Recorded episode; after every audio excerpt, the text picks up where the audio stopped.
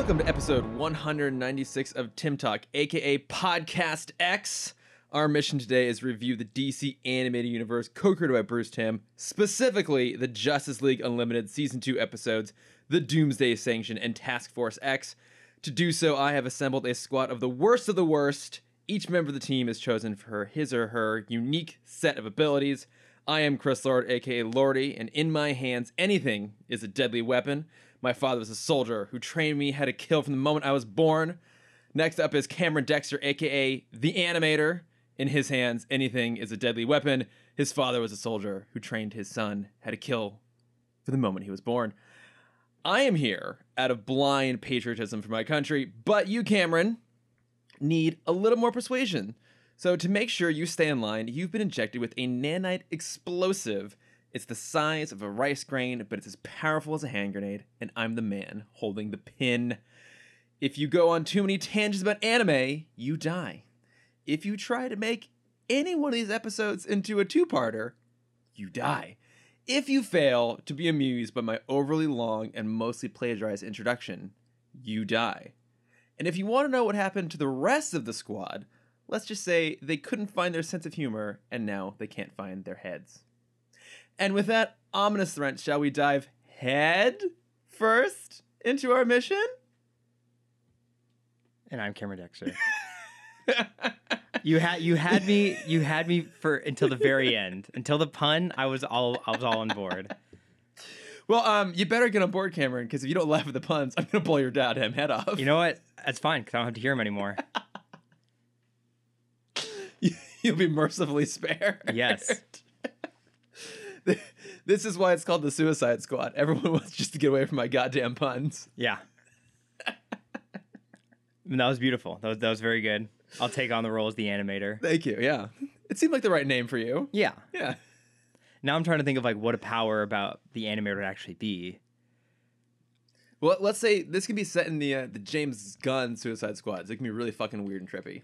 Okay, well we have like Tattoo Man, who has all the tattoos that he can kind of give sentience to. Right. Um, who we saw in the Elektra movie, I believe, and he's popped up in a couple other places. Okay. Um, I don't know. I think I pitched you the idea of the impro- like the improviser as a as a supervillain. Oh, or that sup- would have been superhero Good. Yeah, that would have been good. who just like holds up their hands like of what a basketball would be, and a basketball can appear in their hands. Mhm. They can just summon anything if they know the exact size of it. Something similar to that. I like it. Yeah, Yeah, would be a good superhero power. probably not for the Suicide Squad. Well, that's the whole point. Is you're just there to die anyways. Yeah. You make great cannon fodder. Yes. We both would. I could make cannon fodder. oh, oh, oh, the dad joke tables have turned. Yes. Is that a dad joke? Eh, whatever. Eh, I don't know. What what is a dad joke even at this point? yeah, I we don't know. I don't know. I'm not a dad. No. Mercifully. Uh, but yeah, in case you couldn't tell, everyone, we're here this week to talk about the DCAU's version of the Suicide Squad and Task Force X. Uh, but first up, we have the Doomsday Sanction. Shall we uh, dive in and see what's going on there? Let's jump on into it. All right. So, in this, uh, the full scope of Cadmus is revealed, as is the truth that Cadmus created the creature Doomsday that nearly destroyed Metropolis before the fascistic Superman of the Justice Lord reality lobotomized him. Uh, Cadmus has recovered and healed Doomsday, who is released by an embittered Dr. Milo and set loose on a rampaging mission to kill Superman. Uh, while he and the League attempt to rescue the island of San Baquero from an impending volcanic eruption. Uh, but ultimately, this whole episode is essentially a massive pissing contest between Batman and Amanda Waller, and I love it. Yes, this we are we are in it now. Oh yeah, We are in the best arc of a superhero series ever, and Ooh, it just e- goes. above anything even in Young Justice, above anything in Titans. Teen I think so. Yeah. I mean, I love the Terra arc. It's a very slow burn, Mhm. and it burned me and scarred me. So hard, burned you so so hard. Yeah. Uh, but I think I, I believe the Cadmus arc is kind of the penultimate. No, that means second, doesn't Yeah, it? it's, it's like The final. ultimate. The ultimate, yeah. Arc that any superhero series. I can't say animated series because like obviously there's still Avatar. Of, of course. Yeah. Of course. Um, No, I mean, I, I think that's a fair argument. This like this whole thing is so interesting because it really does offer a different look at the league. They come off not looking great in some ways at the end of this episode. Oh, the the final shot of them sitting in the throne room was Yeah. so off-putting. yeah, I hated that. really, really ominous. So we'll we'll we'll get into that. But like, How did Batman approve of that? Because I could imagine him having one chair for him, but Right. not six chairs. he he sometimes likes to pretend like they're all equals. Right. sometimes just just to give throw him a bone a little Mhm. bit here but um like this episode has a really interesting opening because one we we see like the announcement that lex luthor is now officially running for president um, which was teased at the end of i think the justice lords episodes Maybe. Yes. Uh, or no maybe was it it was tabula? Not tabula rasa. Was it? Um, the return yeah. It might have been the return, yeah. Um, so like now he's like fully in it, like fully running for for president, and we see that because we're getting a quick little tour of Amanda Waller's house. She's getting ready to go in the morning, and then she like goes to get out of the shower, and Batman's standing there holding the towel, like, "Get dressed, we need to talk." I have two questions. Yes, please. Um, in the quick snippet we see of Lex on the TV and kind of hearing background noise, we hear he's going strong against his two competitors. Mm-hmm. Is Lex running independent? Oh, I mean, it's a very 2005 thing. he ooh, he might be. That's bizarre. I don't know why that's so weird, but th- that is the weirdest part of this intro. Is Lex running independent? He's the Ralph Nader Yeah. of the DC animated universe. I I could see him doing that. Yeah, oh, well, because especially like nowadays in the post-Trump era, Lex is seen as like a strong Republican. Yeah, like that, that's that's the, the the element of this that just doesn't really work anymore. It's reality has become stranger than fiction. Yes. Yes.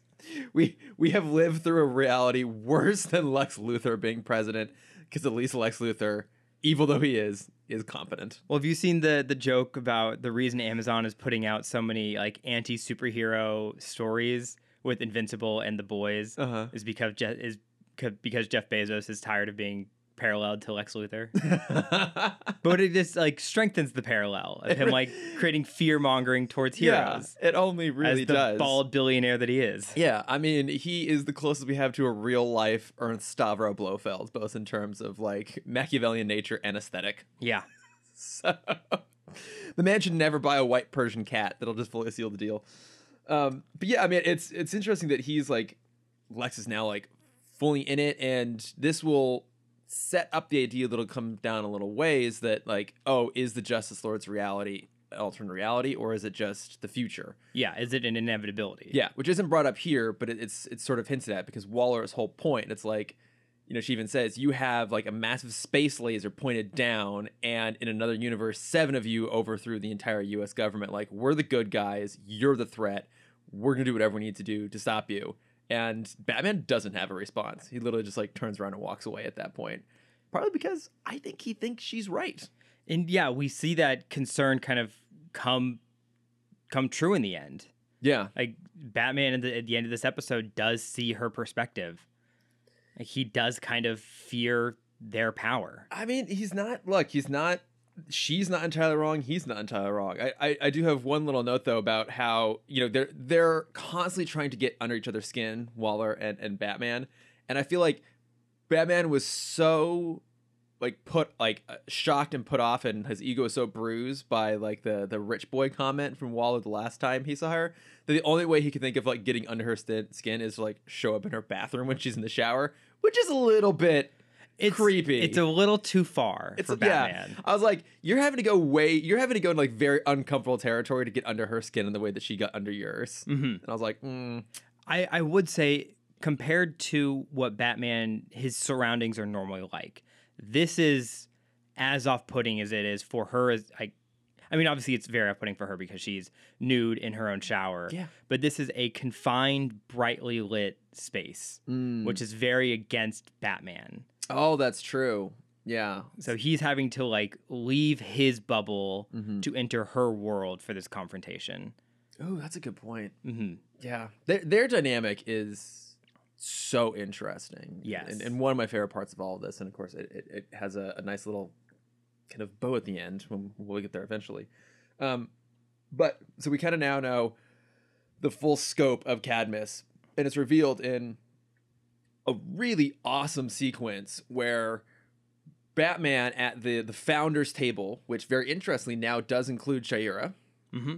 Uh, he's kind of walking through what Cadmus is, how it was set up, what their aims are, and like partway through that ro- like rotation around the table, and then cuts over to the Cadmus table and runs full circle there, and we get to see everyone sitting at that table. It's really interesting people too that are included as part of the team. So I think I, uh, I have some of them written down here. So we have obviously Amanda Waller, Emil Hamilton, which we already knew at this point was part of Cadmus and Mhm. has betrayed Superman by making Galatea, who he says is almost fully recovered from her recent battle with Supergirl. Uh, we have Tala, who I don't really know anything about. Do you? I do not. This is her first appearance. Yeah, it's it's her first appearance. I mean, we know she's magical, and she makes a comment about how they're getting ready to try and, and steal something, which we'll we'll come back to uh, in our next episode, Task Force X. Um, but yeah, I don't really know much about her, and, and she's like the only new person really. There. Yes. Yeah. We have one coming in and basically one going out. exactly. Yeah, so. Um, because we also see uh, General Wade Eiling, who when, when did he last appear? Uh, Dark Heart. Darkheart, that's right. Yeah, with voiced by the great J.K. Simmons. J.K. Simmons, yes. Uh, he's there. Dr. Milo is there, who we know used to do like the animal splicing stuff. I think he was in um was it- Your favorite. oh Cat Scratch Fever. Oh, and fucking Moon of the Wolf. Moon of the Wolf, baby. He created a werewolf. God damn it. Oh, I'm really glad he gets killed in this episode. Now that I remember that. There's a, a line that he gives, which I think is interesting. And basically, he stole Man Bat's um, research Yeah. to help with his splicing. Yeah, he specifically mentions that yeah, Kirk Langstrom's research has been really helpful, and and yeah, it's the way it's phrased. It doesn't indicate whether Langstrom's working with them or he's stolen something from them. I, I feel like he probably stole it from Langstrom, who who I generally mean, we'll use the more American world. He seized it. that's true. he seized that research because I I mean I think anytime we saw Langstrom like he was more or less like a pretty solid dude. He just had a bad habit of turning into a bat and flying around Yeah, Gotham. a werebat. a, a werebat. Uh, and then we also get the reappearance of Hugo Strange. Yeah, Which is who, pretty again, cool, We haven't too. seen since his episode in BTAS. Yeah, and I don't think we see him again. I, I think I read a note that this is um, like the last episode before the bat embargo. Yep, just a cameo here. Like he, I guess, was set up to have a larger role down the line, but the bat embargo like went fully into effect basically right after this, and like all of the Batman villains stopped appearing anywhere. Great. Ah, which is such a shame. You know, it, it really sucks when you have to like, you know, take off the board your best collection of rogues, which is the Batman group, because the rest of them are kind of. Well, I think it it gives you a chance to not use them as a pillar, like use them to hold yourself up. That's true. Yeah, like a crutch. Yes, that's the better word. Yes. Uh, this, uh, I'm tr- I was trying to watch this episode from the lens of 2005 Okay. because nowadays it's almost laughable to say like Americans are the good guys in any scenario. but this is a like fresh 9/11 world where Yeah. like this is in the middle of the war on fear and the war on terror. yeah. And so like there's a lot of parallels between Cadmus and Waller and the American government. Mm-hmm. And I you know, it's it's funny now uh thinking about that, but you know, at the time like these like these were real conversations. Wa- these were real like scenarios. Yeah. Wait, did did Eiling actually drop the Patriot Act when he? Was that am I just making that up when he basically tells Milo like here's the re- here's what we're gonna do we're just gonna take all your research and like just like push you off in some little corner ignore you does he actually name drop the Patriot Act or am I, I don't just- think he s- specifically says Patriot Act, but Okay. that's basically what they do. yeah, he's basically saying like we can just do whatever we want so we're going yeah, to you're going to be a pencil pusher now, and we're just going to take your stuff. yeah which Milo is Seize it. sees it. Um, yeah, and he's like, Milo's not thrilled about that. And then, so he decides he's going to go release Doomsday. We get the full backstory on Doomsday, um, which I guess in this context is probably a retcon, although maybe they had this idea to some degree in mind with Justice Lords. I would suspect not. But that Doomsday, in fact, didn't just come from space randomly like we saw in that episode. He was created from a sample of Superman's DNA, which we've seen they've been trying to do cloning with him for a while with Bizarro and Galatea tangentially.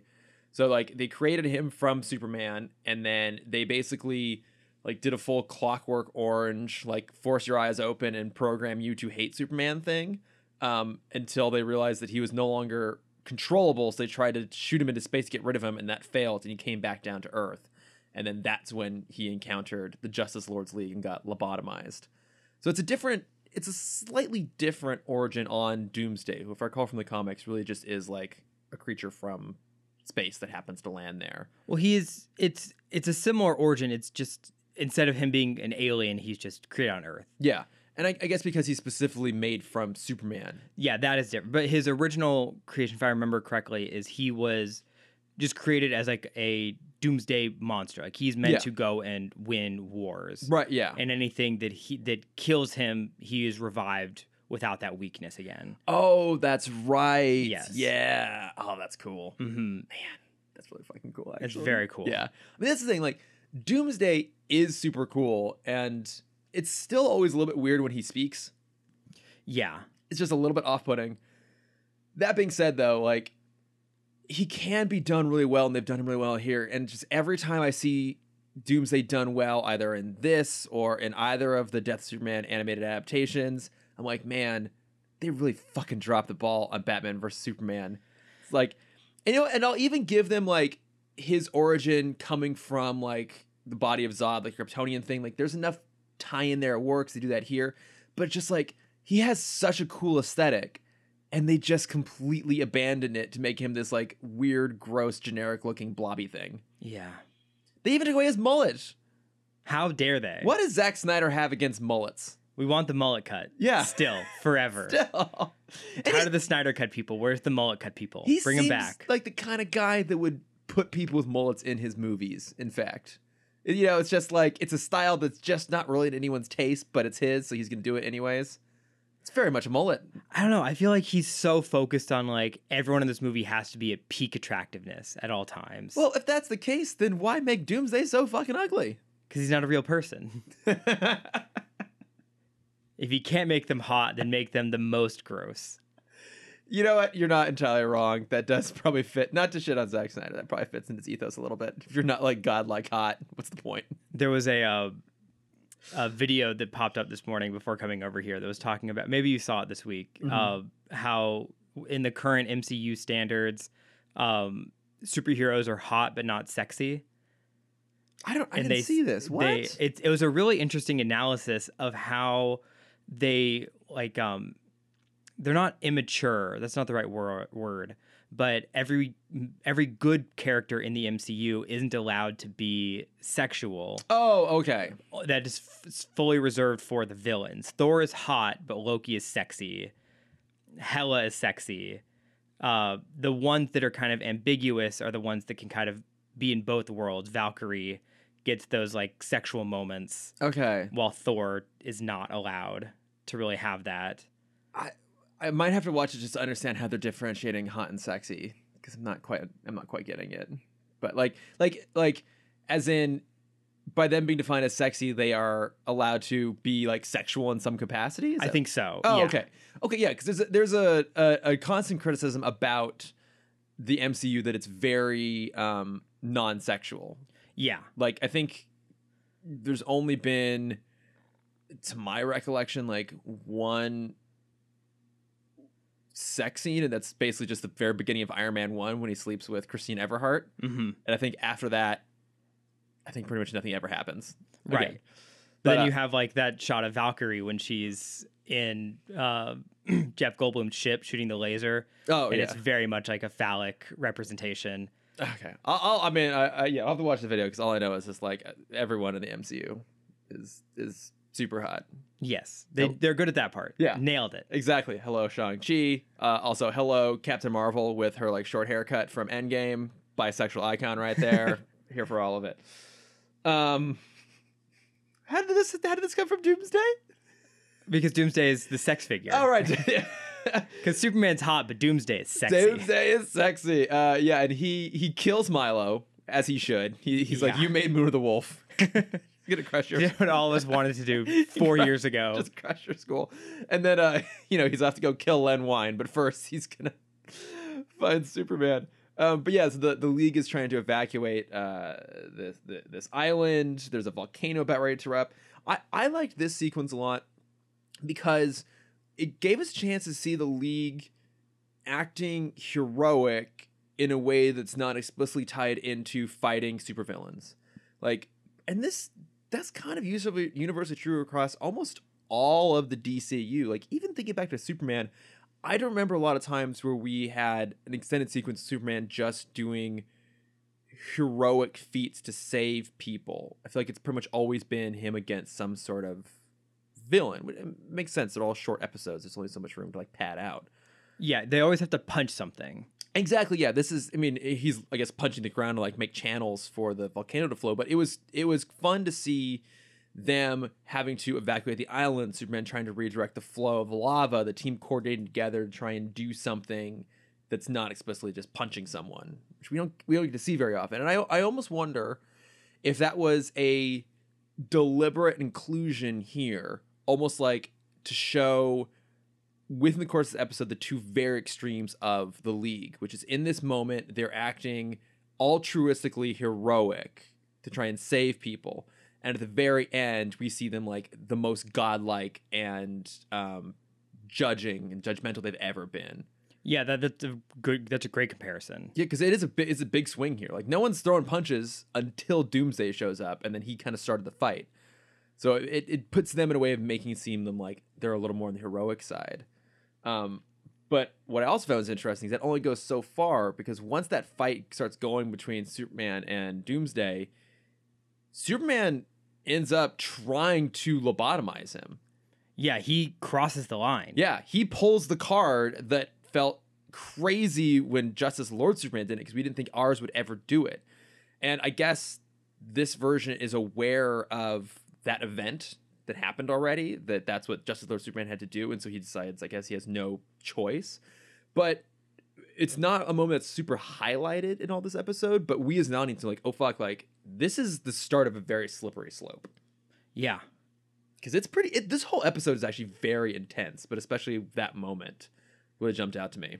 To your point, it does also allude to the fact because Doomsday says like that won't kill me again, not explicitly stating that's his power set as he adapts to things that previously killed him, but it's a, maybe a nod to that idea of like you tried this once before, it's not going to work again. Right, and Doomsday is actively going for the eyes for Yeah. with every punch. Like he's trying to blind Superman with every. And I don't remember. I'm sure the original model had it, but those like knuckle spikes. I think so. Okay. Yeah, I think I think that's usually part of his design. I'm pretty sure it would have been part of his design, the old one. Yeah. Well, now he's just making use of them. yeah, now he's he's really There's no open. Really? There's no open hand in this fight. It is full closed fist. yeah really making use of it so but you know eh, it's shit's going crazy they realize that doomsday is there and i love this so then batman tries to get waller to like call off oh wait, no what is it oh no no no sorry i, I have my order of events slightly off she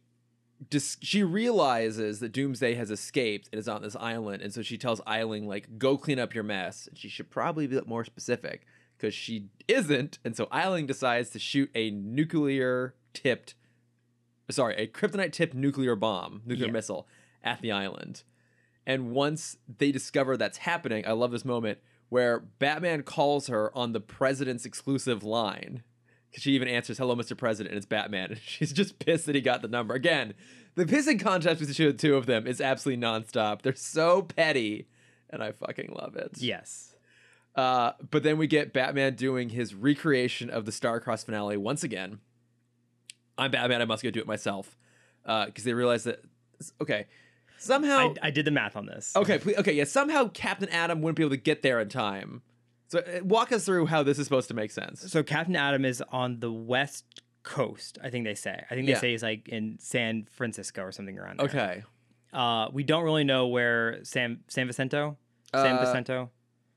Uh, it doesn't matter. Yeah, we don't uh, know where the island is. Yeah, But Batman complains that his top speed is only Mach two, yeah, which is fifteen hundred thirty five miles an hour, which is fucking fast. Yeah. But then I Googled what is the fastest missile we have. And I could only find information for current day. I couldn't Sure. find anything for 2005. But we can assume the technology of 2005 is slightly ahead of our 2005. Yeah, I think we can assume that yeah, the the technology of 2005 era DCAU is probably comparable to ours. It's, you know, 5 minutes in the future sort of thing. Yeah. Uh, so the current fastest missile is Mach 5. Oh, okay. It's 3,800 miles an hour. Okay. After hearing that, I'm a little more lenient to Batman's math. So, okay, so I can believe, I can believe that the missile would be faster than Captain Atom. Sure. Now, here's the thing: they have Zeta Tube technology, that was my big thing. Yes. which, up to this point, we haven't yet seen that they can do point-to-point teleportation. They've only basically teleported people to and from the the pad on the watchtower. No, the first episode, they pull up uh, Green Arrow from the convenience store. Right, but he lands on the, the pad. Yeah, we only know they can go up. Right. So like exactly. So so we have not yet them seen the ability to like take someone from one place and teleport them up and then instantly back down somewhere else. We will see that coming up soon. So that like I guess they will just ignore that it didn't have that capability over here. But what I have a hard time believing is that it's still faster for Batman to somehow drop a plane out of the watchtower, enter Earth's atmosphere, and get there first. I mean, I get I guess if it was perfectly aligned right above the island, which I guess they would, pr- if they probably have some control of their orbit, they might do that. They might like navigate the watchtower towards a crisis potentially. So maybe I can kind of buy it. It the the the the math and physics seems a little bit far fetched.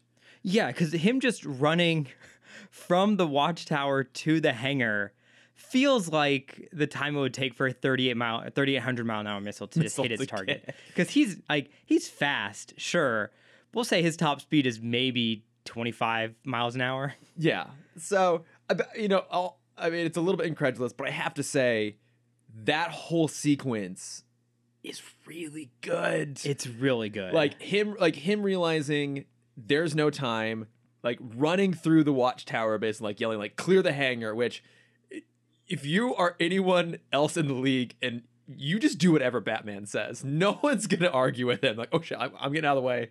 I'm so sorry batman. Yeah sorry sir. Yes sir. Yes. He gets into one of the, the javelins and like plummets down like hits earth's atmosphere like deliberately going fast potentially endangering like burning up just so he can catch the momentum whatever to get down there and then the whole sequence of him essentially not being able to shoot down the missile having to magnetically connect to the top like over the top of it and there's that moment when Batman's on the comms with Jean and says like, "Oh, it's it's magnetically shielded against missiles." He's like, "Oh, well, you could polarize the whole whatever." Um, and there's this this kind of exchange where Jean knows that what he's telling Batman to do will probably kill him, and Batman recognizing that is also true and not even hesitating for a moment, just like, "Okay, got it," and go to do it. It was like, damn it, they they keep writing these moments that should be ridiculous of making Batman like the coolest, most absurd person in this entire universe, and it fucking works every single time. every time it gets me every single time. so we get the oh, what's the, the the name of it the something gun Chekhov's gun. the Chekhov's gun moment where Waller name drops the laser in the watchtower. oh, Do you think they should have at least thought about using the laser to stop the missile? Like, what if one of the other leaguers Oh. mentioned that, and then Batman's like, "No, we can't do that." Oh, interesting. Yeah, I guess they they did name drop it, Uh, and you know that's a good point. And they they could have justified it, be like, we can't run the risk of losing power to the tower, like the watchtower. Because We did see that. It's a it's a it takes the entire energy of the watchtower to fire at once. yeah, and they're they- out for an hour. Yeah, they're blacked out for an hour, which in the middle of a crisis is not a good idea. Um, you're right. They probably should have had like a moment of being like, "No, we can't do that. We'll we'll lose. We can't lose the tower right now," or something like that. yeah. I mean, like, it's also just a missile. They might be able to do like a half power shot. Yeah, Again, shooting a nuke. My biggest problem with this is sh- gunning down a nuclear bomb. Well, the the thing is, like, even when they Batman is able to to grab it and fly it off, he still basically just gets it far enough away from the island that's not going to detonate on the island, but it still detonates, yeah. which is pretty nuts. And like, that it- that's like one of those weird things like in a superhero universe so for some reason like that's not a big deal. Like again for those of you who don't remember a nuclear bomb goes off in the middle of batman versus superman. You just don't remember because so much other shit happens in that movie. That's right. It- right? Yeah because they pull it ex- directly from the dark knight returns. And i will give the dark knight returns the comic credit is when that happens it plummets like the entire western hemisphere into like a post-nuclear fallout winter. So, like it's not irradiated necessarily but like the the sky is darkened by the debris i guess or whatever. And so like at least they do acknowledge that there is actual real world consequences that going off and there's also like some of the political ramifications too as part of that story. But here they just no one just even acknowledges that a nuclear bomb just went off like probably only a handful of miles away from that island. I mean they evacuate everyone but the island gets destroyed not only by a tidal wave but would probably also be irradiated. Yeah. given its proximity as would probably batman but i guess he's inside the javelin which is I mean, it's shielded, it's so fast. So 3,800 miles an hour. If we'll say it takes it two minutes to from when Batman ejects to when it when it goes off. Yeah. he kind of pulls up a little bit. My thought is like have Captain Atom on the comms and just like point the javelin in whatever direction he's coming in, and just have Captain Atom like catch it as he just keeps running oh one direction. yeah. Like just time it for that perfect catch. But you know that's that's a little too far beyond like superhero logic.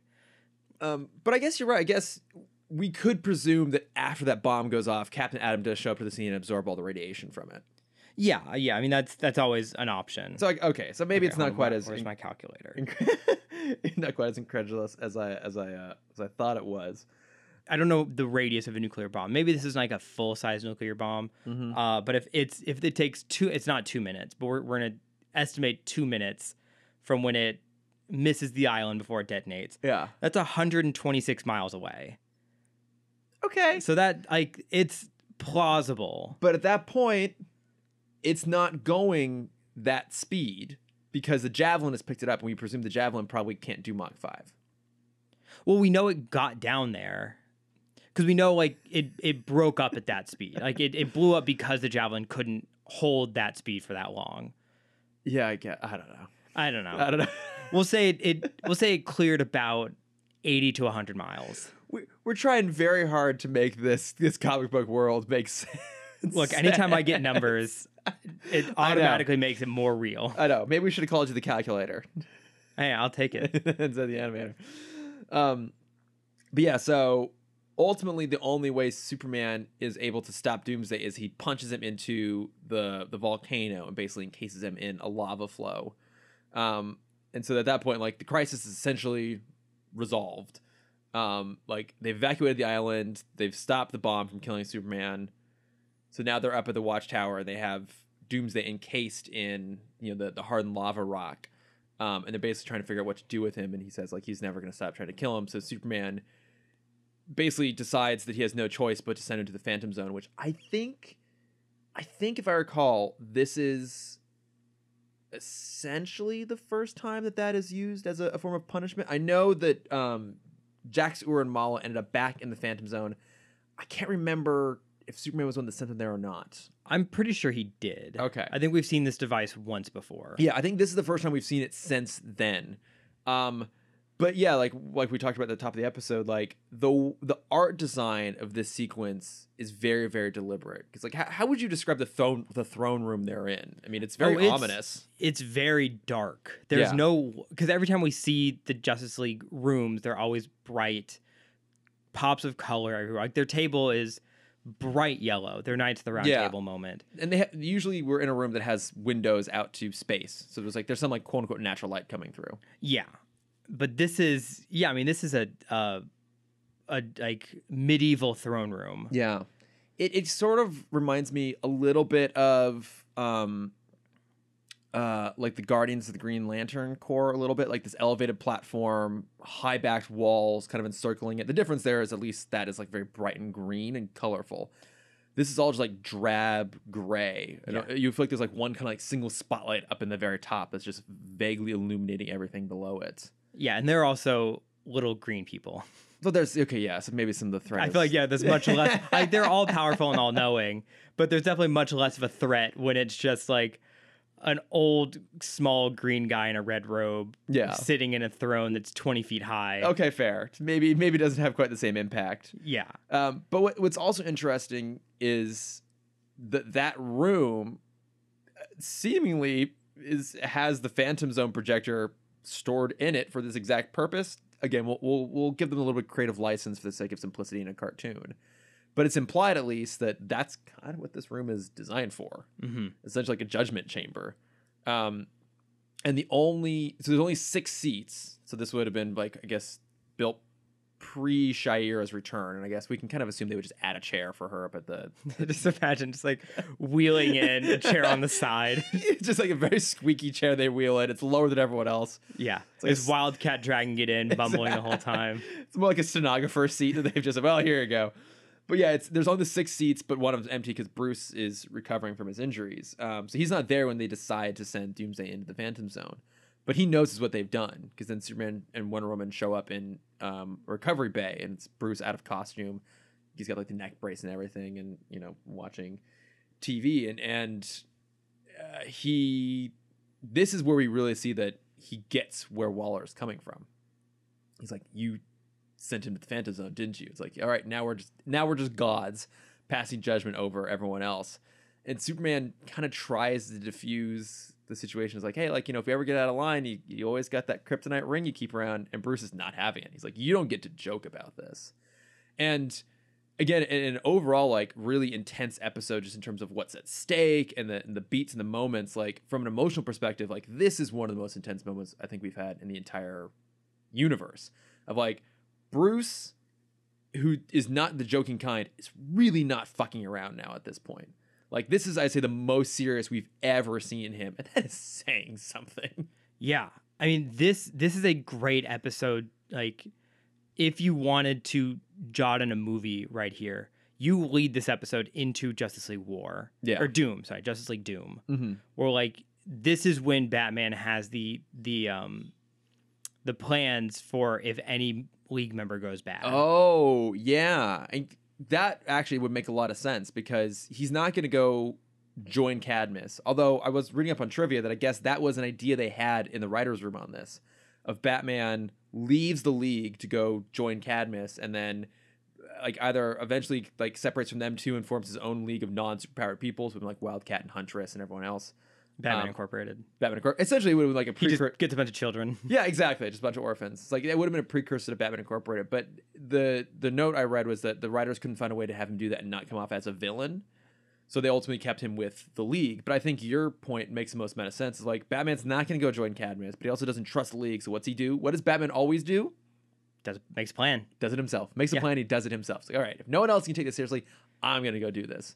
Um, and yeah, actually, I mean that that could have been a Justice League Limited season three. Actually, that whole idea of you could have taken like that Doom storyline and like made a, a multi episode arc about it in that season. That would have been incredible. That would have been really really cool. Actually, yeah, because you you set up the first few episodes where like they do the teams you have kind of one leader they get separated and then they lose yeah, and it takes batman two or three episodes to realize like oh shit these are my plans Mhm. And then you have this distrust between him and the league like that'd be incredible to make that a whole series yeah. Also, I just realized that I we we did just technically try and stretch this out into a multi-parter. I'm not going to blow up your head though because it was your idea I, I suggested it first. yes So i am just as you implanted the bomb i implanted i i uh, incepted the you idea accepted the idea. but it did not come out of my mouth Wait, does that mean I have to blow up my own head? no the rule's only for me Okay, fine. Okay, good. yeah I'm allowed to be a hypocrite. Thank God. Did you give yourself a bomb as well? Of well? course. Okay. it's, it's the Suicide Squad. Yeah, equal opportunity evil. Uh, but I I love this episode. I Yeah. think, I think it's one of the best. We're in it Yeah. now. Oh, it's I mean it's it's it's amazing. It's super intense, super fun. A lot happens, but it never feels like overly packed or rushed. Um, oh, it's great. It's so good. Uh, any other thoughts on this, or should we mosey on to some Task Force X? Uh, let me double check my notes if my phone will log me in. Uh, I think that's pretty much everything. All right, so on our way then to uh, Task Force X, uh, which is never referred to as the Suicide Squad in this cartoon because it is at the end of the day still a children's cartoon. But uh, in this, we have Colonel Rick Flag recruiting a team of supervillains to break into the Watchtower and steal a valuable piece of equipment. Really, what could possibly go wrong? Not much, actually, if you think about it. They mostly get away with it. Yeah, Yeah.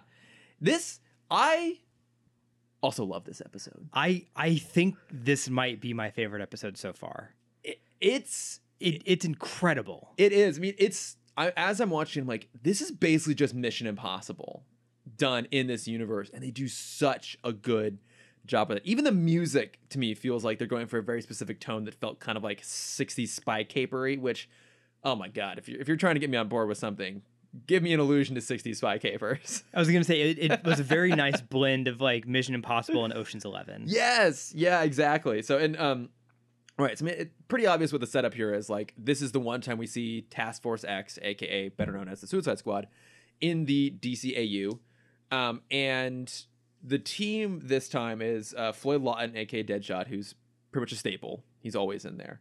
Um, we also get oh, Captain Boomerang. Seventy five cents is seventy five cents. You want me to throw away money? That's actually pretty good. That's a pretty good impression. Well, he's it's a bad accent to begin with. It is. It is a bad. It's a bad. I can do a bad Australian. Yeah. Um, it- it's also fun too because Michael Rosenbaum is once again voicing Deadshot, whose last appearance would have been the enemy below, like way back in the very beginning of Justice League. So it's fun to see him come back around again. Um, we then have uh, Plastique, who maybe I only just remember her from this, but I feel like I've maybe read a comic with her somewhere. But she's an explosive person. Yes. Yeah, explosive person. With an explosive personality. Ooh, there we go. Uh, we get the return of the Clock King, aka Temple Fugate. I he's incredible. I I don't understand why he's not in the Suicide Squad more. He's so cool Yeah. as the like the behind the scenes guy. Yeah. As as their oracle. The guy in the chair. yeah. He's great. He's yes, I love him so much. Because I mean, who better to have like in your earpiece? Like you have thirty three seconds left. Yeah. It, he's so annoying. yes, and you love him for it though. Exactly. He, he's so perfect for that. Uh, so well, that's it. And then Colonel Rick Flag. Mhm. Yeah, so it's a Small the, team. Well, small team. Four of them actually go up to the tower. Uh, Clock King stays behind to be the, the man on comms. Um, also, return of Adam Baldwin as Rick Flag. Great. making all those cameo appearances. Um, but yes, basically they go and they like knock out a, a team of four people that are getting teleported up who work on the watchtower. They go up in their place, and the the the plan is basically twofold. One is Deadshot and Plastique are going to go and basically put a bunch of bombs on the nuclear reactor at the heart of the watchtower. A lot of nuclear talk in these two A lot, episodes. A lot of nuclear talk. Well, 2005. Very progressive. Very 2005. Um, they're gonna go set off a bomb down there, which I can imagine would only just destroy the whole fucking thing. The fact that it doesn't is insane.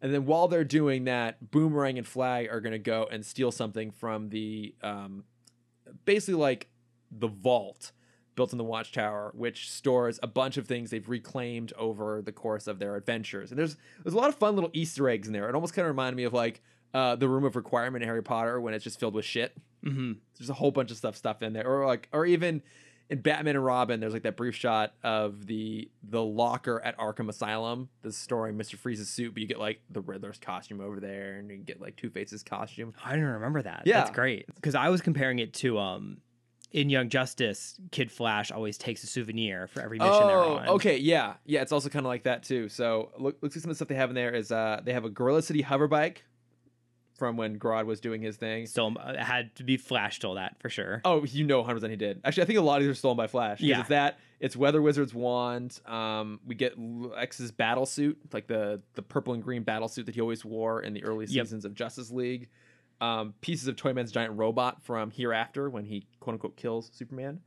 Um, a bunch of like Thanagarian weapons, and then I guess a piece of a giant robot. Um, Luther built too. But it's like it's fun little nods, fun little Easter eggs all throughout there. But they're there, they are there to steal the Annihilator Yes. which we last saw in Hawk and Dove. So I guess it's a good thing we included Hawk and Dove in our yeah. And uh, yeah, and I yeah the I didn't Hawk and Dove is definitely one of the lesser episodes of that season, and I guess it comes back around full circle here with this thing. Um, I, I feel like the Annihilator is kind of not that interesting of a thing for them to steal, but from a plot perspective, it also gives them this like giant walking robot to go and fight a bunch of leaguers that's trying to get out of there. Yeah, it puts them on the same level for Yeah. sure. It is interesting that they had a very stealthy plan to get in and a not at all stealthy plan to get out, which was just like beat their way through the league to get to the teleporter and then teleport out of there. Yeah, I because I was definitely thinking that halfway through because I forgot they were stealing the Annihilator. I thought they were going to steal the um the Phantom Zone zapper. Oh, that it- would've been What is it called? The Phantom Zone projector? Projector. Yeah. Not the zapper. Thank you. Yes. I mean, it does look like a late '90s overhead projector. It actually it actually looks a lot like that. Yeah. Wait a minute. You you you're you're old enough to remember like overhead projector slides? Oh, of course. Oh, okay. I just I just always assume you're a child. I went to a very I don't want to. That's very rude to say. I'd say I went to a poor middle school. I went to a, a middle school that lost a lot of money. Oh, okay. Well, that's fair. Yeah. Oh, overhead projectors. But yeah, Mhm. it does kind of look like that. So now they have they have the thing. They got to like smash the way out of there. Um And boy, do they! do they like there there's a pretty fun sequence where it's what is it? So it's the whole task force x on the station with the annihilator and they go up against atom smasher shining knight and vigilante. I felt so bad for them. for the the league members? Yeah. They didn't stand a chance. i mean they do a pretty good job. Like they they go toe to toe with them for quite a while. It's, a, it's an extended fight. Like hey vigilante's able to destroy um deadshot's ceramic gun pretty quickly Yeah, so I had to think about that. Okay. Because I forgot it's oh it's a laser gun because it's a kid show. it's a kid show yeah Because my thought is it's a ceramic gun. I feel like ceramic is not known specifically for its like sturdiness as as a material. that's a real thing though Is it? ceramic guns yeah That's i think so I can understand like a plastic gun because that can at least like absorb some of the impact that goes off when shooting a bullet. But ceramics, I imagine, just crack with every shot. Uh, let me see. Let me let me see. Ceramic gun. Yeah. Do ceramic guns exist? Uh, it's a porcelain gun made in germany. According to research the problem isn't that the porcelain gun is expensive is that it's oh it's imaginary. Well Yeah, there is no such thing as an italian ceramic handgun. They're so fragile. Ceramics are like infamously fra- fragile. Um I, I guess oh it's featured in like gta online i guess it's not a real thing but again this universe five minutes in the future I, but that's they have they have ceramics aren't a future invention. they have perfected laser guns Again, when I saw it's a laser, I'm more on board. I guess. Yeah. I mean, I I don't know. I don't know. I'm not gonna bother trying to look too hard to see if it's a real thing, just because I don't want my personal FBI agent to know that I'm looking up ceramic firearms. Um, but I mean, yeah, I think uh, we can. That's their way of being like it got through the metal detector, which never actually go through metal detector at any point. So I don't know. Maybe it's like as they're being teleported through, Yeah. there's a, It- a space metal detector. It is, it is kind of funny because they, they sneak a bunch of stuff on board. And actually very clever how they do it. So Deadshot hides the pieces of his ceramic gun inside like the little uh little candy wrappers, and it's the same candy wrappers. Um, Lightspeed energy bars, the one that the Flash was hawking in that That's episode. hilarious. I missed that note. Um, and then like Plastique has basically taped a bunch of like plastic explosive to her her abdomen, and then put like fake skin over the top of it, which she peels away. And then Captain Boomerang has like bands on his arms underneath his shirt sleeve that he rolls up, and it's got a bunch of boomerangs like inside of them. So they all found ways to bring in weapons. Like, but at no point did they actually go through metal detectors. I don't know why they were having to do this whole charade. And I'm assuming, like a just in case. I guess, but I also kind of assume that Boomerang and Plastique probably also have some sort of metal in their stuff. So I don't know, whatever. Right. Whatever. We don't know what the. Also, they have bombs in them. the bomb. Like I feel like that is the biggest weapon there is their bombs in their heads. I mean, if if they really want to be super secure, what they do is they just have Superman just stand there, and every single person that comes aboard just gives them a quick little X-ray scans, like you're good, you're good. You're do you think they have to take their shoes off? Yes, they do. Of course they do. post 9/11. Of course, they're taking their shoes off. I think I think the joke is that like it is a post 9/11. Like we all know the woes of dealing with the metal detectors. Yes, exactly. Um, but yeah, so like they're sneaking way through, and then yeah, so they get that that big fight sequence, which is, I mean, it goes on for quite a while, and it's fun to see those three league members kind of get a moment. I remember you, you we did like a little recap on Vigilante and Shiny Knight and like their last appearance, and I think we even said like I don't think they ever show up again, and they got a whole little scene here. Yeah. Well, I guess someone sent it. I think Sam sent in a note. You know, we get a whole moment with Shining Knight Yeah. later. We're never accurate in what we say. We Right. just say things and don't bother to back it up with like research or confidence. That's what y'all are for. exactly The listeners. you can write in and let us know, and I see the message almost a month later. Yeah. But I mean, did you enjoy like that little battle of the? Oh, it was so good. Yeah. A- like we never see Atom Smasher, No. and so him like thinking he can go, and also I feel like they're all overhyped because they mention Atom Smasher as like the bruiser of the league, Yeah. and then he goes down with a punch.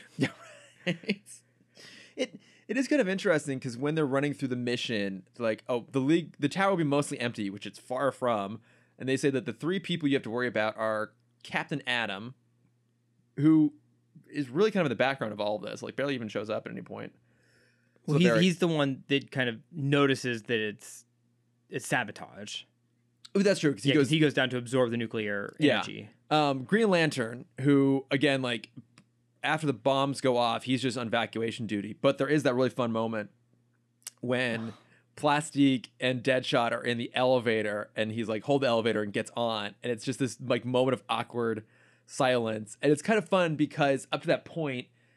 Deadshot has been so arrogant and like so heavily flirting with Plastique, like this whole chemistry going between the two of them, and they they're just like stopped and just shocked for a moment. And you think it's gonna be completely silent until Deadshot, being the fucking prick that he is, has just turned the screw. It's like, oh hey, like GL, my wife's been asking for Hawkgirl's autograph. Do you know where she is? What he's such a dick. He's such a dick. Like, again, they do such a good job this episode of completely flipping the POV. So when it's away from the league and towards Task Force X, like that moment's intense because we know Green Lantern's like an antagonist to the story we're following, which is fucking brilliant. And the fact that like we are just like in suspense, like, oh my god, is, are they gonna get caught in this moment by him? It's so, so clever. Also, he makes a construct. That's true. He makes a hand to hold the door like Little open. little cla- like a little hand. Um, but then the you know the last leaguer that they're warned about is J'onn, which this is interesting too. It's the only time in the entire DCAU that someone refers to him as the Martian Manhunter. Oh wow. Yeah, because he even says like J'onn J'onzz, aka the Martian Manhunter, whose powers are like super strong, flight. He can phase through things. He can read your mind. He's a shapeshifter, and like they set him up like, oh, he's like the real threat at the end of the day. And sure as shit, like when they're trying to escape, they've gotten through Atom Smasher, they've gotten through everyone else. The only person left to stop them, because most of the tower evacuated, is J'onn, and it's like him in full on badass mode, taking full use of his powers, like phasing through stuff, shape shifting. He even gets torn in half at one point by the Annihilator and like thrown to either side, and that only takes him a moment to just like rebuild himself because he's a fucking shapeshifter, so that's not gonna kill him. Yeah, but that's still gruesome It is. and added to the list of non-humanoid deaths. I mean, he didn't die. He didn't die, but brutal things can happen as long as you're not human. Um, but it's it's cool to see him set up as like the most really in some ways one of the most powerful leaguers and actually see that play out in, in reality and that he is a real threat. He's he's the boss level over the course of this whole thing. He's the final boss, and the only thing that stops him ultimately is Plastique threatening to put a bomb inside Atom Smasher's giant Mouth. skull, Yeah. giant mouth. Um, and then even then, the only way Task Force X gets out of there is because Deadshot shoots the plastic explosive to cause a distraction. They leave Plastique behind. We don't, we don't even know whether she died or not. We just see that she's like really gravely injured. She's not dead yet, but she could end up dying. We don't know. Yeah, I feel like they allude to her dying Yeah. because like Captain Atom is not happy when he sees her body. No. I mean, it's, you know, it's a really effective moment. I mean, because there's been this flirtation between the two of them all the way along between Deadshot and Plastique, and he's the one that basically kills her. Yeah. Whether she dies or not, like that's basically his intent. It's like, well, we got to get out of here, so I don't give a shit. Boom. Yeah, I mean, he put the mission first, He did. And himself. like the true American he is. Exactly. Um, but yeah, so they're they're ultimately able to get away with the Annihilator, and they they sabotage the the Zeta beam so they can't um, be followed. Um, but I mean the the button on all of this though at the very end. Well, there's I guess two buttons. One is Deadshot's like, all right, peace out. This has been great. Mark Five's like, oh fuck no, we've got you for five years. Like you're signed on now. We never see them again because they just didn't do anything else with Task Force X, really. Um, but like that's the one, and the second button is GL realizing like, oh, we can't trust anyone now on this watchtower, which we have some for some reason decided to staff with a, just a bunch of random people. Yeah. So like you have so many heroes that can, you know, no one will no one wants to do the chores, but you can you can make them do some chores. Yeah, You don't need a full battalion of paid like humans on Yeah. board. Well, because it does raise kind of an interesting question, which is why were there not support staff on the original watchtower? Like, I mean, I get this is a bigger tower, and this just shows this like the scale of it that we now have just like staff working there. But like a lot of things the staff would be needed for here, we would have needed someone in the past, like what, like maintaining the facility in terms of like the nuclear reactor and like just keeping a fucking space station in orbit, and probably helping to like clean up the place a little bit. Who was doing that before? Probably the Flash. Alfred. I just realized. Oh yeah, was- Alfred. but it was before everyone knew who he was, so it was just Alfred in disguise, or Batman have to wait until he had monitor duty and everyone was gone. It's like, okay, Alfred, come up. We need you to go like scrub the toilets. I like to imagine Bruce made Alfred wear the bat suit while he cleaned. And so everyone looked like, oh, it's just Batman. But so he could never face them. So just the back of Yeah. Batman. It's like the costume's a little saggier than usual. It's an ill-fitting bat suit that he's brooming, Mhm. sweeping up the place. And then they'll like go into the the the lookout space Yeah, and they see Bruce again. It's like, didn't I just I couldn't have. yeah. did, did Bruce make us tea and these lovely little cucumber sandwiches? Bruce, your baking skills are impeccable. I, yeah, you make a hell of a souffle. Would not have expected that from you. But then again, you're Batman. You can do everything. Uh, So- But I think, as we've mentioned before, the biggest difference between old Watchtower and new Watchtower, they need someone to clean those hallway showers. That's that. Whoa, yeah. Stuff's happening in those hallway showers. yeah, It's especially mo- between Black Canary and Green Arrow. say It's it's mo- getting freaky now. It's mostly just the two of them. Yeah, They've had written warnings. but I mean, look, overall, I think this episode is super fun. It's so different than anything else we've gotten before. It's like this cool little like one-off little mini genre piece. Um, that like I guess in the long run doesn't have like super big stakes for the DCAU, but it's just really really fun. yeah. And you you mentioned you you kind of offhand mentioned this. This would be an amazing video game. It would be. Well, hey, we're getting a Suicide Squad video game, Yeah, I so there's something about because like we're so conditioned to the Suicide Squad we have right now, where like the pillars are Rick Flag and Harley Quinn. yeah, And so not having Harley in this brings a serious tone that we don't really ever get to see while still being like lighthearted because you know, Captain Boomerang doesn't take it seriously, Deadshot doesn't take it seriously, Plastique doesn't take it seriously. But it's still like it's so different from any other Suicide Squad we see.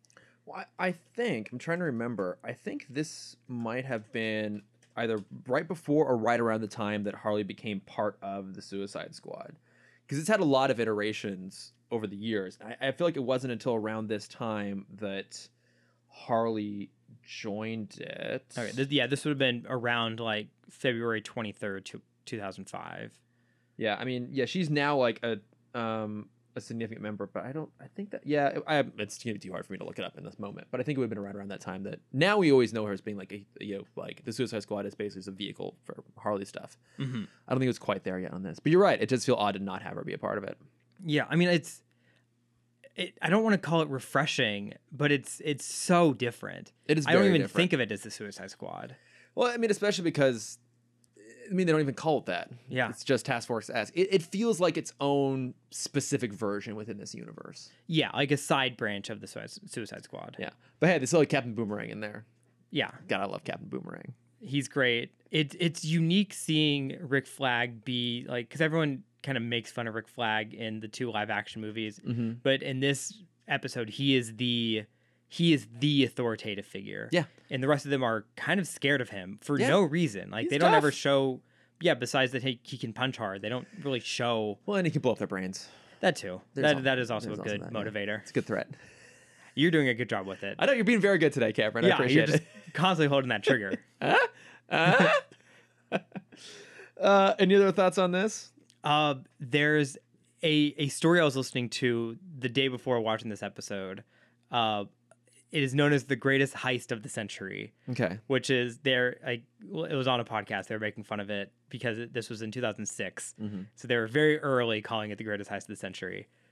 Uh, but it, it truly is. It was in Argentina, and it was this incredible bank robbery where it was kind of two guys that had never robbed anything before, like saw the flaws in one of this in this huge bank of of what's the biggest city in Argentina? What's their capital? Um. Uh, Buenos Aires Okay. Yeah. Uh, in, in Buenos Aires. Uh, and it, I go go look it up. It is an incredible feat of like technical skill. Oh, interesting. What they did to rob this bank with, I, most of them never got caught, Huh. and they're just now out of the um, statute of limitations. Yeah. All right. Uh, and so now they're all like profiting off of their story God. and they made a movie about this robbery and they're all like they've all come out and talked about the movie and how they think it's so funny that in the movie they had to dramatize so much of it because they were so good in this robbery that like it wouldn't have made an interesting story because Yeah. everything went so they were so good uh, they basically dug a hole under the bank it was Mhm. kind of their scheme through the sewer system uh, and they were so clean they made it home got pizza and watched the watched the police still surrounding the bank as they thought they were still like holding hostages inside Oh my god. like that that's how clean they were like three hours ahead of the police Uh, no, I, I remember. I, I've actually seen that adaptation. I remember because uh, they uh, they stole a vault and put it behind two chargers and drove it through the city.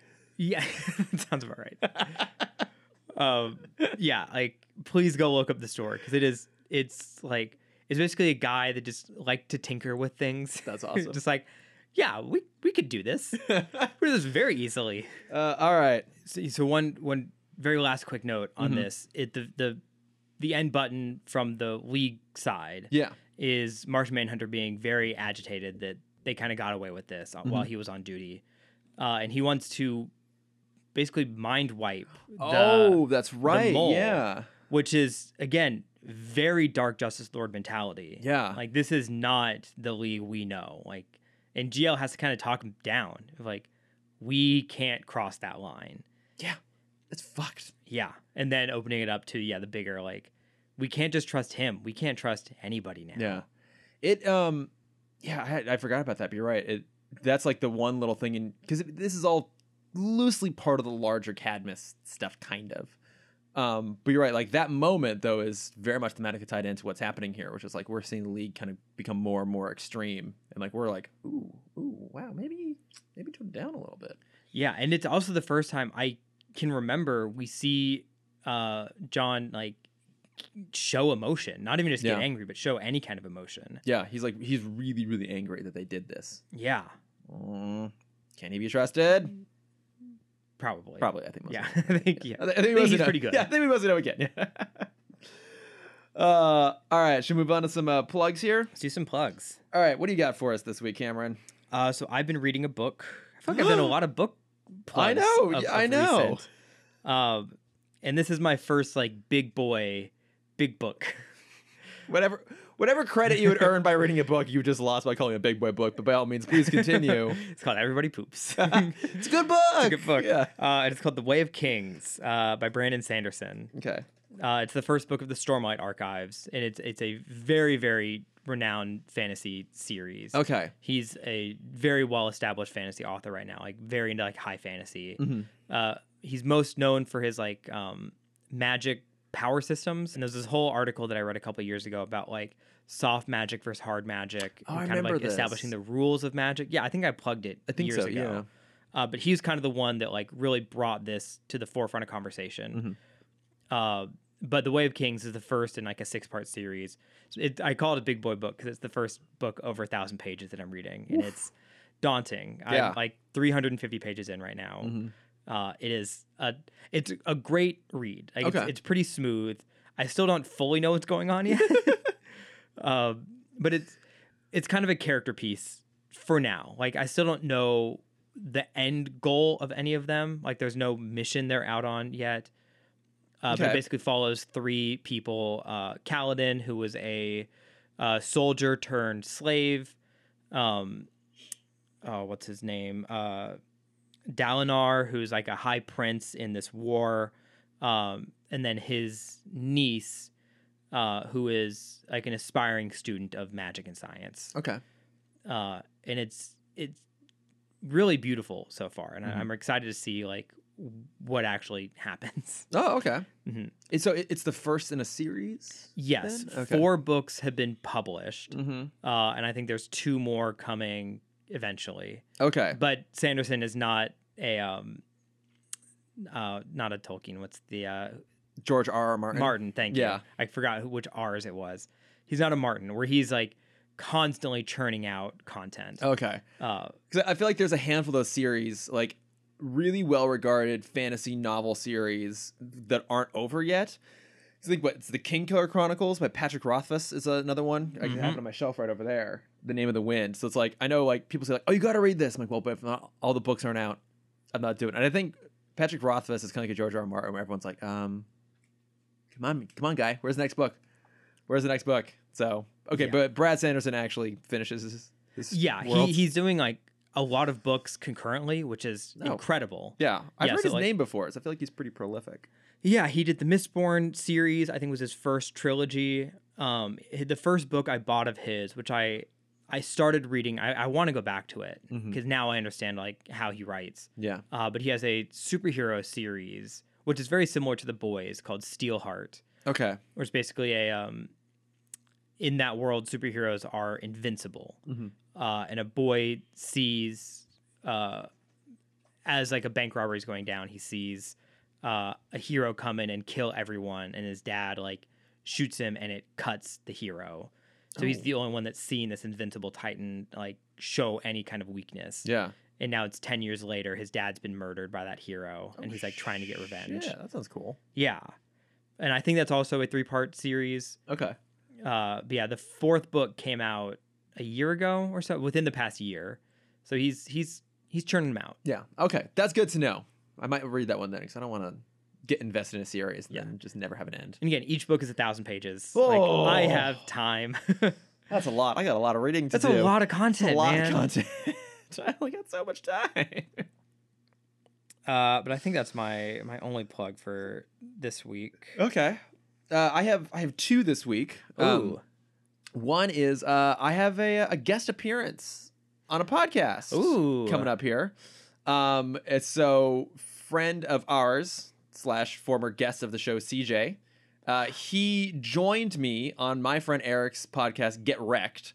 Uh, Get Wrecked. It's super fun. It's basically Eric and his friend Coco, and it's a game show based podcast. Every week they do a different kind of game. Um, they've done like versions on like Jeopardy and um, like blind dates and stuff like that. It's really funny. Uh, but CJ and I joined on to participate in a debate episode against two Gen Zs. So it was the millennials versus the Gen Zs. Uh, because Eric and Coco were trying to decide because they're kind of on like that cusp, trying to decide which side they fall on. And so the debate was to try and see who was like the better generation. It's super fun. Had a- sound. I remember you pitching the idea to me. and I'm like, I want to do that so badly. it was so much fun to record. Uh, you know me, I'm not very argumentative. I really, I just really leaned into it. I, I was one of the few times I've ever like gone on full on like argumentative debate mode, and I had a blast doing it. And CJ is even way better at this than I was. So it's a, it's a really fun episode, and it drops the same day uh, this podcast does, and I'll link it in the show notes. But uh, it's it's really fun. Go go check it out. Amazing. I'll definitely check it out. Had a great time. Uh, and then the other plug I have uh, also came from, in this case, CJ. He uh, he and I were hanging out, and he played for me some songs from uh, Olivia Rod- Rodrigo's album Sour? Sour. Have you not listened to the album yet? I only listen Chris. to film. I only listen to film scores and podcasts. This is this is well known for me. Like this is maybe the most shocking. It's the anthem of Gen Z. It's like the most was. shocking They're already past this phase. plug I've ever had probably as I listened to like a a very like yeah youth Ute focused pop culture album and I love it. It's great. It is so good. Like clearly she was working with a music producer who's like roughly our age because the songs have a very early 2000s kind of poppy sound to them in some ways. Well, do you know the? I, I don't want to call it drama, but like the quote unquote drama around "Good for You," kind of the most famous song off the album. it's a, the whole album's a breakup album. Uh, no, so this sm- song specifically is a rip from Paramore's uh, "Misery Misery Business." Uh, Oh, I- I, that's- think That's why it sounds familiar. yes, okay. it's so similar now. In fact, that there was a near lawsuit that came out. Uh, I assume from the like the managers because Yeah. like Hayley Williams has come out and being like, "No, I fully approve of this song. The song is amazing." Yeah. but Hayley Williams now has a credit on the song because it's so similar to Oh, Paramore's. Okay, that makes sense. Yeah, it has very much that vibe. But like I mentioned, it's also just like a perfect breakup album hmm in in a very like emotionally poignant and devastating kind of way. So if you're going through that, uh, listen to it. I I was in such a phase. I can't believe we never talked about that. I mean, I'm sure I talked at you about it. I you I'm pretty sure you have mentioned this before, and I ignored it because I was like, I don't give a shit about pop culture music. yeah, it's it's the first. I don't want to say it's the first album, but it's it's the biggest album in like the post Taylor Swift world, where this is a a girl who grew up listening to Taylor's breakup songs. Yeah, and formed a full music career from that inspiration. yeah. almost to the it was to the point where on TikTok there is a guy I need to find the playlist again. There's a guy who made an album called Sweet and Sour where it's songs that mirror from like Taylor's perspective of a breakup to Olivia's perspective of a breakup and it's just back and forth the whole album. Oh my god. And it's beautiful. It is a beautiful playlist. like it's every every one of the songs like it's a total banger and at the same time you're just like listening to it like this is, this is devastating Mhm. and it rings too true and it makes you sad It but it's also really good it's so good. so, I, I I'm very happy for you. I'm glad you found it. i've been listening to it a lot this week and the less said about the emotional state i'm in as a result the better Fair. but it's a great album and i can't believe i'm plugging it but i'm absolutely 100% plugging it. No, it I'm so glad you're plugging Yes. it. I, I don't want to like I can't shame you for it because like you found it, and at the end of the Yeah. day, that's all that matters. Is, is you have it. you've embraced Olivia Rodrigo as the rest of us have. Yes, you, you can you can thank CJ, who I, I've I've given up trying to like argue with him when he says you should just do this thing or listen to this thing. I'm like, okay, sure. I'm tired of him being right and me end up being wrong. So I just now say yes, okay, fine. So, uh, but go check it out. But yeah, I think that I think that does it for us this week. Uh, so we'll be back next week with uh, two more Justly Limited episodes. In this case, it'll be The Balance and the highly anticipated Double Date. Yes. Cannot wait for those. But until then, you can find us at Tim Talk Pod on Facebook, Twitter, Instagram, and Gmail. Yes, yes, yes, yes. You can find me at Lordifer on Instagram. Uh, if you want to see my art, you can find that at Cameron.dexter. If you want to see my face, you can find that at camdexter underscore adventures. Yay. Cameron, you you have made it through the entire episode without breaking uh, any of my rules. You you get to live. You know what? It feels a little overrated. Just give me that trigger real quick. okay, all right. But I'm gonna make you go through the final theme song, and then I'm gonna kill you. Okay, that's fine. Uh, wait, shit. How which was in this one? It's uh oh. Ba, ba, ba, ba, ba, ba, ba, ba. Ba ba ba ba na na na na.